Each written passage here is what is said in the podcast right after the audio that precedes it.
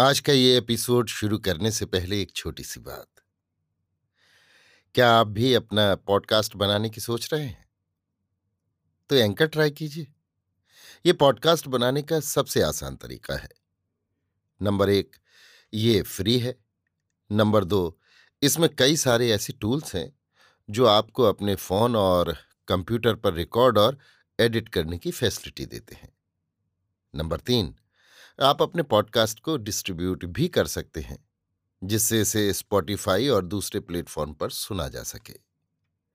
तो डाउनलोड कीजिए free anchor app या विजिट कीजिए एंकर डॉट एफ एम पर अपना पॉडकास्ट स्टार्ट करने के लिए।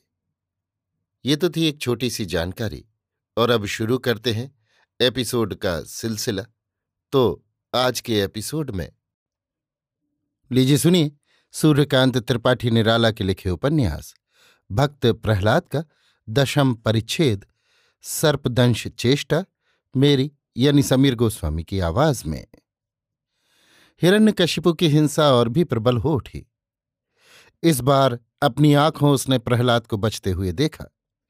इस वार से कभी हताशा भाव भी आकर कमजोर करने लगा, परंतु जिस तरह सूर्योदय के लिए ही रात हुआ करती है, उसी तरह ये हताशा भी उसे प्रतिहिंसा के परम शिखर पर ले चलने के लिए क्षण क्षण में आने जाने लगी। हिरण्यकशिपु अपना हठ नहीं छोड़ सका। इसका छोड़ना एक तरह उसके लिए मृत्यु ही था, जिस स्वभाव को जन्मकाल से ही उसने अपनाया था और जिसके लिए गर्व था, जिसके आधार पर उसका अब तक का तमाम जीवन ही संगठित हो रहा था, उसे छोड़ना उसके लिए मृत्यु नहीं तो और क्या हो सकता है। परंतु मृत्यु को मृत्यु के राज्य में बसते हुए भी मनुष्य नहीं चाहते। हिरण्यकशिपु भी अपनी मृत्यु न चाहता था। उसे अपना स्वभाव बदलना मंजूर न था। ये उसकी शक्ति से बाहर की बात थी। फल ये हुआ कि उसके स्वभाव में जहां से बाधा आ रही थी, उस बाधा को दूर कर अपने स्वभाव को वो निष्कंटक कर लेना चाहता था। इसीलिए प्रहलाद पर उसकी इतनी ईर्ष्या थी। वो प्रहलाद के मारने का कोई दूसरा उपाय खोजने लगा। मंत्रियों ने समझाया कि महाराज, अब एक दूसरा उपाय ये किया जाए कि प्रहलाद जिस कोठरी में कैद है, उसमें जहरीले सांप छोड़ दिए जाएं तो अवश्य ही उनके काटने से प्रहलाद की मृत्यु होगी। पूछना क्या था, हिरण्यकशिपु की हिंसा को कुछ शक्ति मिली। उसने जरा देर के लिए एक विश्राम सुख पाया।